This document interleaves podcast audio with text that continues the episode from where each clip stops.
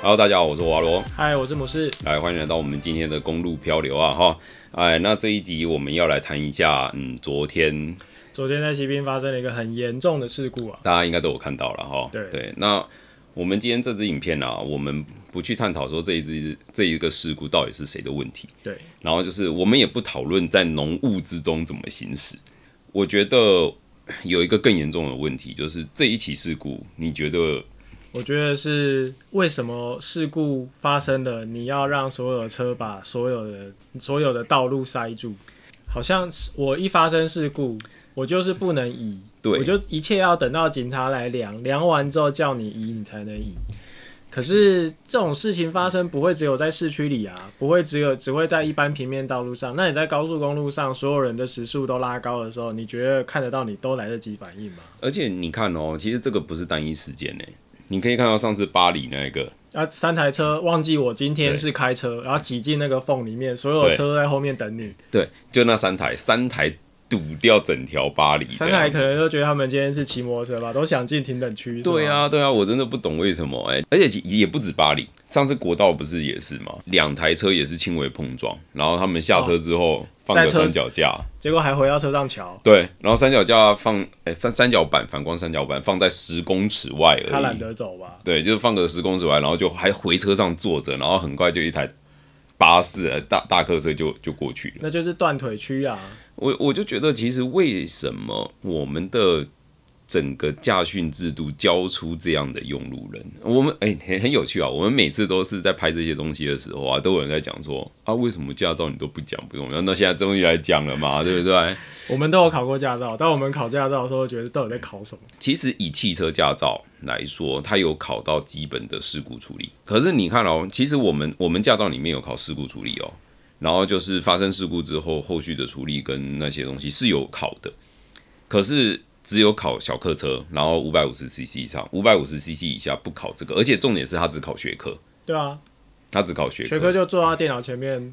对，然后就就你听只要对就像、啊，就在像听你而已去啊考那些技术是一样，你就把题库全部背起来，然后考完就忘记。对啊，那这些东西其实我是觉得，就算有考，我是觉得用处不大啦。如果有用的话，为什么台湾你会看到为什么就是这么多处理的奇就葩的处理例方式？如，说啊，我今天高速公路要汇入啊，对啊拉链式汇入嘛，啊，我拉到皮卡住了，所有人都要跟着你在后面一直堵，一直堵，一直堵，对啊，然后等到警察来随便量一量，OK，搞定了，然后你们就散开，然后后面的人已经塞到不知道，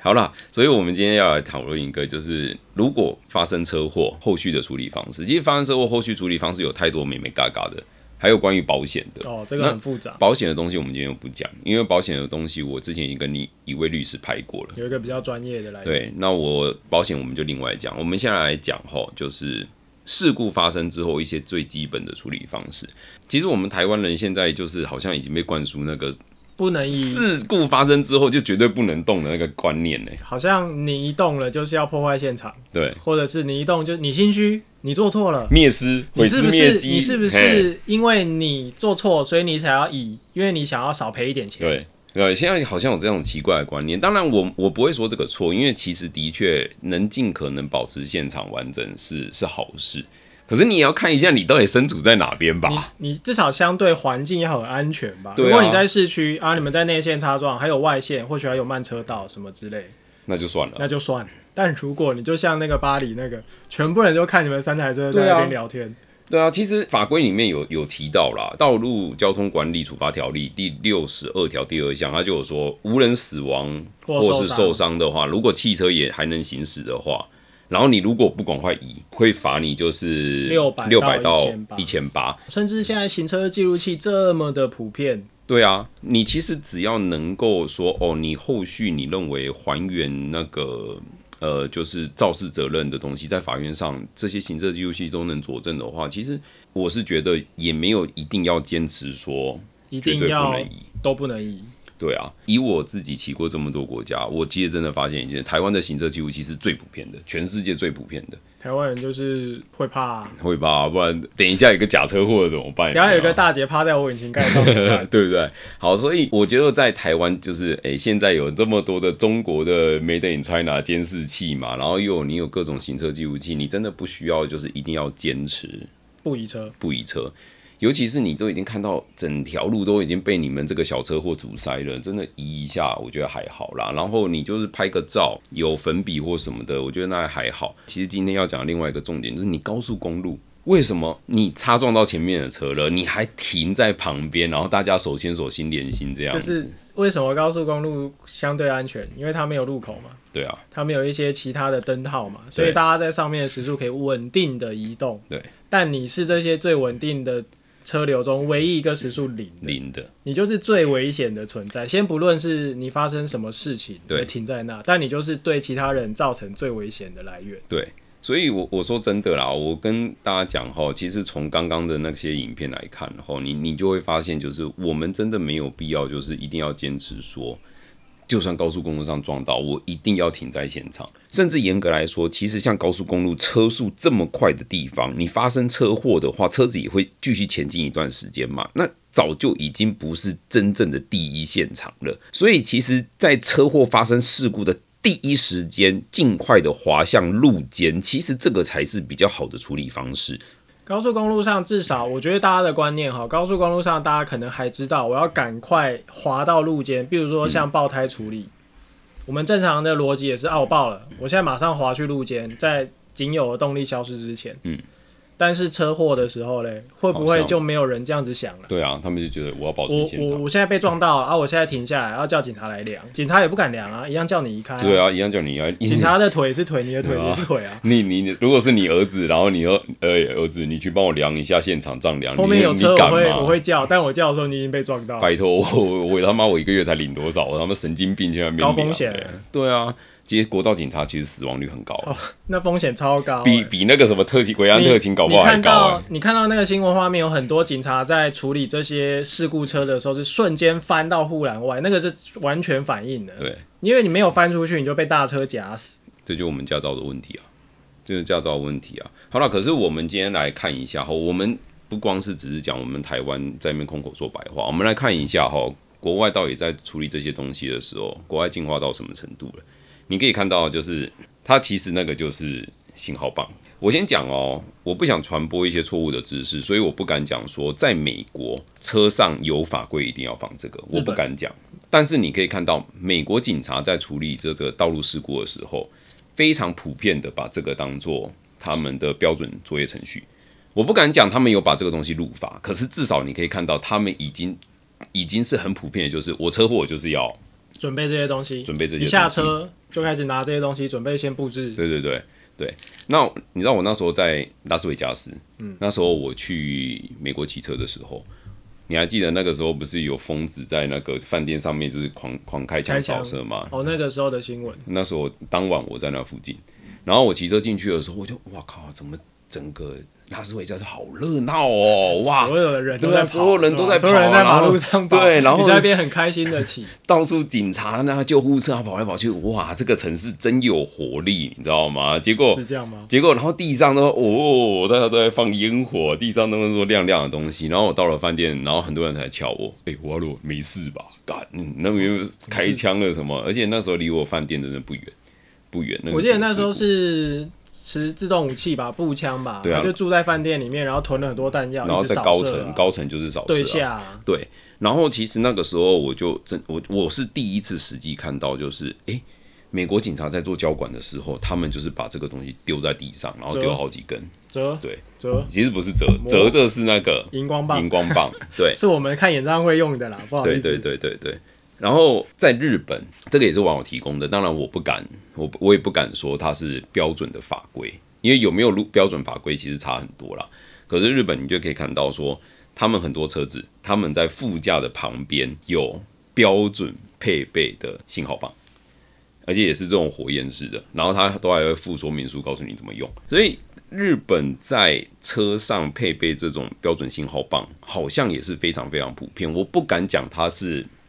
列为强制标准配备，可是也是很普遍在嗯应用。该说大家的观念对这个东西已经很熟悉了，对，不觉得它是一个很奇怪的东西，就像骑车要戴安全帽一样，对对对你经过这么多年的宣导，你会觉得这个是应该要戴的。当然也会有不不想戴的，可是已经大部分百分之九十九的人都觉得这个是应该要有的东西。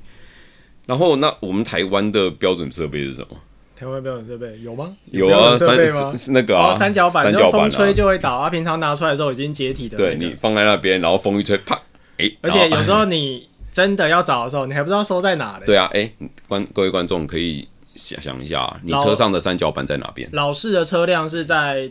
那个后车厢打开打的开上面端，它是一个纸板对收着，或者是它已经组好的拿下来。有一些现在是在你的备胎空间的隔板里面，对，它会是它会是灯啊，或者是传统的三角形的，对不一定。对，可是那观众你还记得你的三角板放哪吗？如果是货车啦，货车通常都在驾驶的座位后面。所以这个东西啊，你会发现我们在我们的法规对于就是车商的标准配备，真的要求的非常非常低。你不要不要讲三角板这种东西啊，在前几年呐、ABS 没有 ABS 的车还是可以合法上路就啊，吵了很久，还是没有没有立法嗯就成功啊！之前四门替打还是没有 ABS 啊，哎、还有真差，对啊，诶 c e n t r a 好像有了啦，我记得唯一一款现在是替有打了，龙胎也够，以前没有。哦，我记得最后一款没有的是 T 打，对，T 打四门 T 打。你看，你看我们的这个法规就是，简直这个落后到这种第三世界等级啊！我我说真的啦，第三世界等级啦，你既然法规你没有写。然后你的驾训班里面当然只教就是三角板嘛，你驾训班会说会会鼓励大家，哎，放一只在车上，大家说靠杀小干，你是不是要去讨债啊？嗯对啊，你是不是要讨债啊？对啊，我们零一的机车版的版主他就提供了那一个嗯很炫炮的一个，很炫炮，一个圆圆的，对，那个其实就那个也很超亮，棒，那个很棒，而且它闪烁的那而个，且重点是它是多角形，你怎么放它都不会不见，对它不会滚走。对，而且重点是它有吸力，它还可以。有磁铁啊，有吸力或什它么的。嗯万一如果你今天是开车，你可以吸在你的半把，就是门啊，任何地方啊，摩不托行车也不行可不以行啊不。行你要你要放放到离车子有足够的距离啦，就如果你这是已经撞成一团了，你吸在护栏上也可以嗯啊。哦也可以啊，对啊然后你看啊，像这个是詹姆斯刚刚去买的，哦，这个是一对，般开给大家看啊，嗯，汽车百货就有的东西，对，它有灯，它也可以闪烁，对，有可以闪烁而且它还蛮炫的，脚架，它有一个很简易的脚架，而且重点是它的价格还比组装式的三角板便宜，还便宜耶多少钱啊太省了，一九九。一九九，哎，一那些组装式的三角组装式有一板些比较大嘛，那个一个两百多块。哦以，客家人精神，我当然是要买便宜，买这个又有太阳能充电诶，好对棒对，哦有！太阳能充电。可是电子式的东西就是缺点就是会坏啦，然后可能没电啦。怕它的来源消失，对，好了，有人会说啦，有人会说啦，啊，火花轮在讲干话，这个我车子要放啦。像你那种那种你的防晒怎么 放，对不没对有？办法。你也这么放。其实我们来提供一些一些替代方案好了。我先讲讲我的，其实我最喜欢的就是这个，这自行个车头灯，它这个是头灯，然后它它是有红光、白光，然后可以调。一样闪烁，闪哦白烁。光。虽然虽然不大，虽然真的不大，可是其实再怎么样，比你什么都没有好。比比一团黑墙，其实这一次的事故，你其实就可以看到，就是它是在雾里面。你如果只是想要单纯靠反光板，那是完全没用的。因为在雾里大白面是天啊大整整片白啊，对啊，基本上你分不出来是反光板在折射还是雾在折射。，对，所以在国外他们都会很要求就是主动发光的装置。那这个东西虽然弱啦，可是我觉得再怎么样比你什么都至少没有好期待啊。那你你觉得你有什么替代方案？最简单的方式就是你工具，至少你会带个补胎工具吧，正常。或嗯者很是多人不会带，啊我有带啦好，我里面会放一只手电筒嘿，手电筒至少可以有段数的，可以让它闪烁。你对可以把它吊在车子上，或是找一个东西先把它放在地上，对着后面闪就可以。对甚至你再没有再不济，你还有手机啊，对啊，你还有手机啊。有些人如果真的还是说，那我这些东西都不想带的话，还有没有其他的方式？其实不是说完全没有啦。来，我们看一下哈。其实像像那个之前有一些提到，就是你知道有一些高级的，不要讲高级，也不用高级啊欧洲啦，欧洲很多欧洲的安全帽它会有反光贴，它会买的时候附送你反光贴，然后你就可以把它贴上去。哦，天啊对，Shark。哎、s h a r k 我记得有， Shark 好像有，我记得我以前买过一顶 Shark 的时候是，它有附跟帽型很接近的反的反光贴两三片，然后你拿着你的安全帽往后走，让放它在就像一定反距离光外板面一样对，它对车对灯打到的时候就会有多一个异常的折射，因为它对不是在原本号志上出现的东西。没错没错。那甚至啊，教大家还有一招，就是你除了这个本身这样子放上去以外，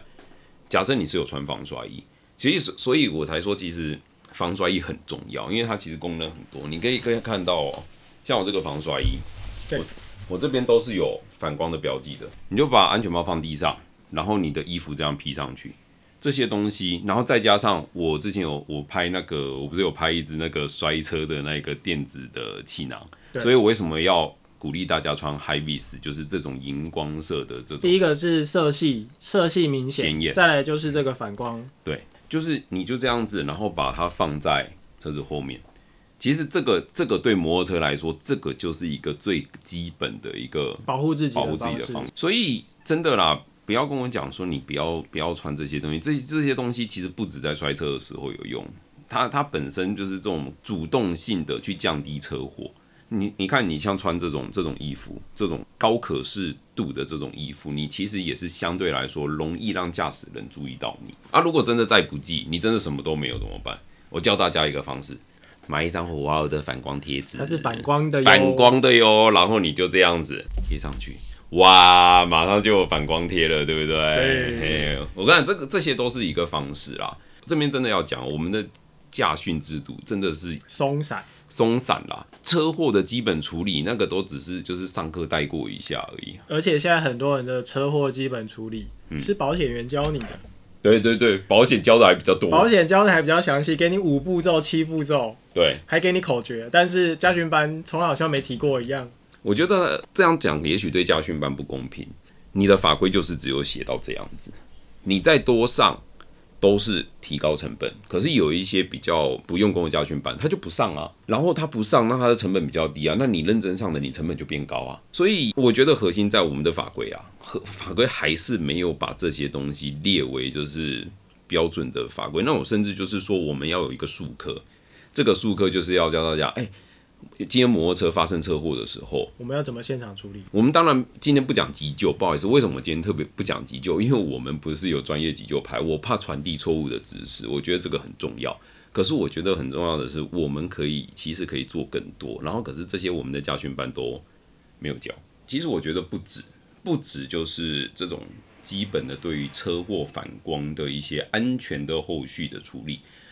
其实我们还很欠缺一个观念，就是我们车上必须要放急救包这件事情。而且有些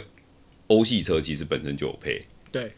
它在你的补胎工具里面旁边就有一个急救简易急救包，其实不简易啊 耶，还蛮蛮丰富的然哎。后看你买多少钱呢？诶、我印象我有个朋友，我的之前的老板，他就买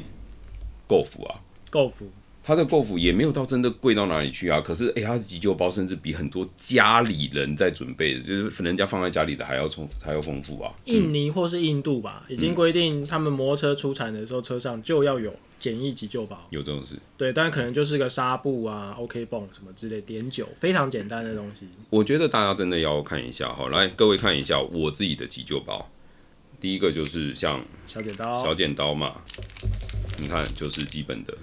OK 泵含碘酒，就不呃是不是棉花 OK 棒吧？哦棉花棒含含碘碘酒，然后像这个是人工皮，人工皮就太专业了一点。人工皮，然后纱布嘛，对，那个棉片嘛，然后绷带，然后还有什么食盐水清理伤口，生理食盐水，然后钥匙是要我的备用钥匙，因为后箱备用钥匙，我怕我钥匙不见的话，我还有这一把。这道理告诉你要买原厂的箱，这样你的钥匙就同一只啊。哎，那就也是啦，啊没有钱啊。然后你看啊，我就是准备基本的这些啊，有没有有用过？其实我真的有帮助人。我上次在台十三线明德水库那边的时候，就有一个年轻人摔车，可是他没有很严重，可是他手这边就是有他可受能伤，撑地板，就没有戴手套，我就帮他做基本包扎。所以跟大家讲啊，真的，你看这一盒，我就只是准备了一个这样的盒子，然后你再用什么袋子把它捆好，你就放在你的车厢车厢空间里面。当然，有些仿赛可能没有，我知道有些仿赛没有啦。可是你你真的要思考一下，就是如果你有空间，你会优先放什么？我会放补胎包，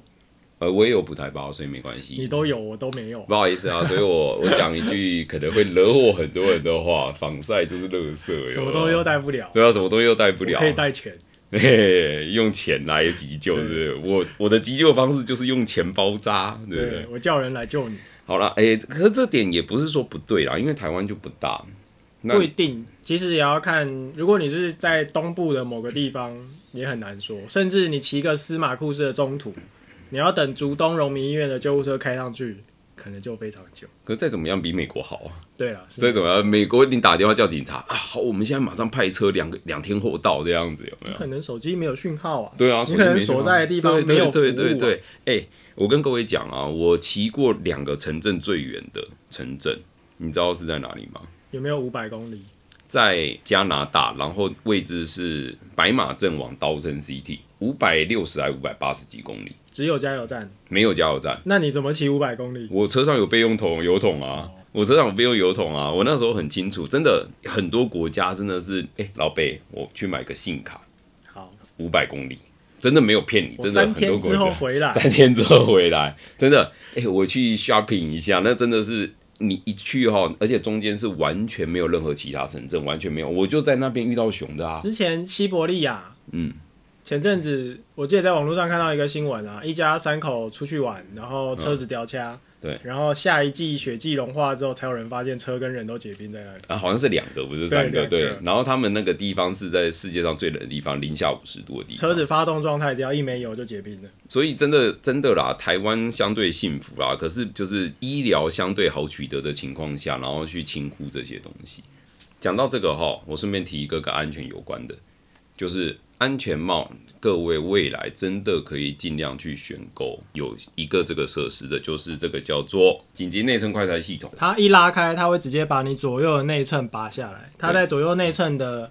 的扣子旁边有一条绳子，它从这里直接拉，你的内衬就在这里直接被扯下来，帽子就可以拿下来。因为你没有内衬之后，没有内衬之后你就不用破坏帽体，所以你的内衬离开跟头就没有关系。不会伤到颈椎，就比较不会伤到就要颈重椎新。装，可是我这边特别讲一下，我们在示范这个的时候，我们还是要特别强调一点，除非你真的非常非常非常非常紧急啦，不然请不要去动伤者的。尤其是颈椎，如果是一般的民众，还是有一个大原则，就是尽量不要去动伤者的颈椎，也不要去试图脱他的安全帽。这个我就真的是想到了，就你知道我那时候去台山县的时候，有一次我台山县骑车经过，我慢慢骑，慢慢骑，你知道真的很夸张哎，然后就就摔了一台，然后那一台是呃明星科大的学生啦，然后整群下来在那边就是刷追焦刷追焦然后他就说：“哎、我下去抓追焦喽。”然后摔骑骑骑骑到生命线都出来那一个，就是轮胎上面就是没有抓地力，对，然后他就就摔出去进沟了。然后我那时候刚好骑车经过，你知道我就看到有年轻人，他把他的车子直接停在车道上面挡车，你知道很吗热心的、然后听说啦，那那一次事故就是还有人去脱伤者的安全帽。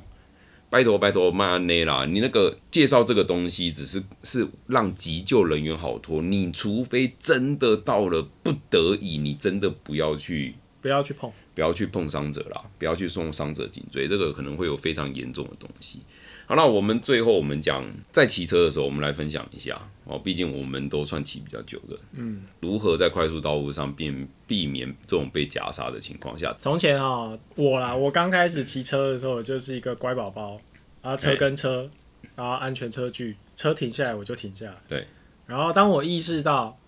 这是不是有一点风险的时候，我会开始跟车错开。对。车停住，我会选择最右边或是最左边，在白线上。那如果我后面的车要塞进我的缝，我也不理它，反正起步之后我就会回来。嗯对。尤其是快速匝、快速道路啊，各种匝道，它的匝道下来几乎都是长下坡。那你有两个选择，就是钻爆，钻到最前面起跑线，对，或者是你愿意等，那你就要跟其他的车辆错开，往左右两边靠，对。万一你后面的车停住了，但你后面是的后面，没停住。那你就变夹心饼干。其实先跟大家讲一个观念吼，真的不要一直去讲说什么重机要当做汽车骑，我告诉你没有这回事。我们当初在开放快速道路的时候，我们为什么红牌被迫装上了前排？就是要当汽车，他就是说，那你想要有汽车的路权，那你就请当一台汽车，然后所以就是汽车要有前排，那你们也要有前排。可是这个前排大家都找自己的各自的角度，没有人看得到、，对啊，然后再来啊，那像机车停等区到底停不停得进去，这个也是一个。然后其实我想你不能这样子，就是齐头式的讲说哦，你们是中，你们是有汽车路权，你你就要跟汽车平等，那还要停汽车停车格。我举这个东西到底荒谬在哪边啦、自小客车跟砂石车的路权一样，难道你会去停游览车停车格吗？不会、啊，不，会啊，就是同样的意思嘛。这个东西就是被脑袋敲到，你知道吗？就是开关车门的时候头那样空空空空那种东西我要。出门喽。好啦，所以就是我们现在在讲的其中一个，就是在讲专车。我先说，我绝对不鼓励你在车流还在前进的时候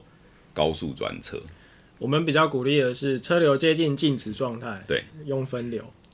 我先讲一下，在美国来说，他们好像是呃，这个如果有误请欢迎大家指正，就是时速低于二十五迈。对，还是十五麦的时候，我忘了哪一个了，这可能要问十三恩。哎、十三恩，来底下回忆一下好不好？哎、就是时速低于这个的时候，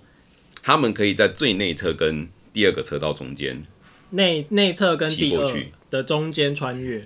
他们的规定是这样，这个是美国，而且他们这个是还鼓励你这样做。因为疏解车流啊。对，哎、我塞在那边，你会比较快到家吗？你不会啊。我骑摩托车省的就是空间，但我对流啊汗啊。那个影片你有看到啊？为什么那台黄牌没有死？他这么聪明，当然不从旁 边就过，还停在那边等着被撞啊对啊，。还停在那边本来你你干啥？你在比照汽车啊？你比照汽车，你就是比照着他们一起在里面了那啊。已经是浓雾状态了，对啊他们有可能在停在那里。正常人的判断都是已经发生事故了，那我停在这里也不能帮他，我就离开嘛。对啊，而且你看他速度不快，他就是二三十慢慢溜过去、啊。对他速度不快就这样过去，然后就脱离现场了，然后他最后他就能回家跟他老婆吃饭。平安回家。对啊，对啊，我告诉你，真的真的要用脑啊，不要人家跟你说什么哦，你比照汽车，你就真的比照汽车，脑袋死死的，真的不要这样子啊，真的不要这样子。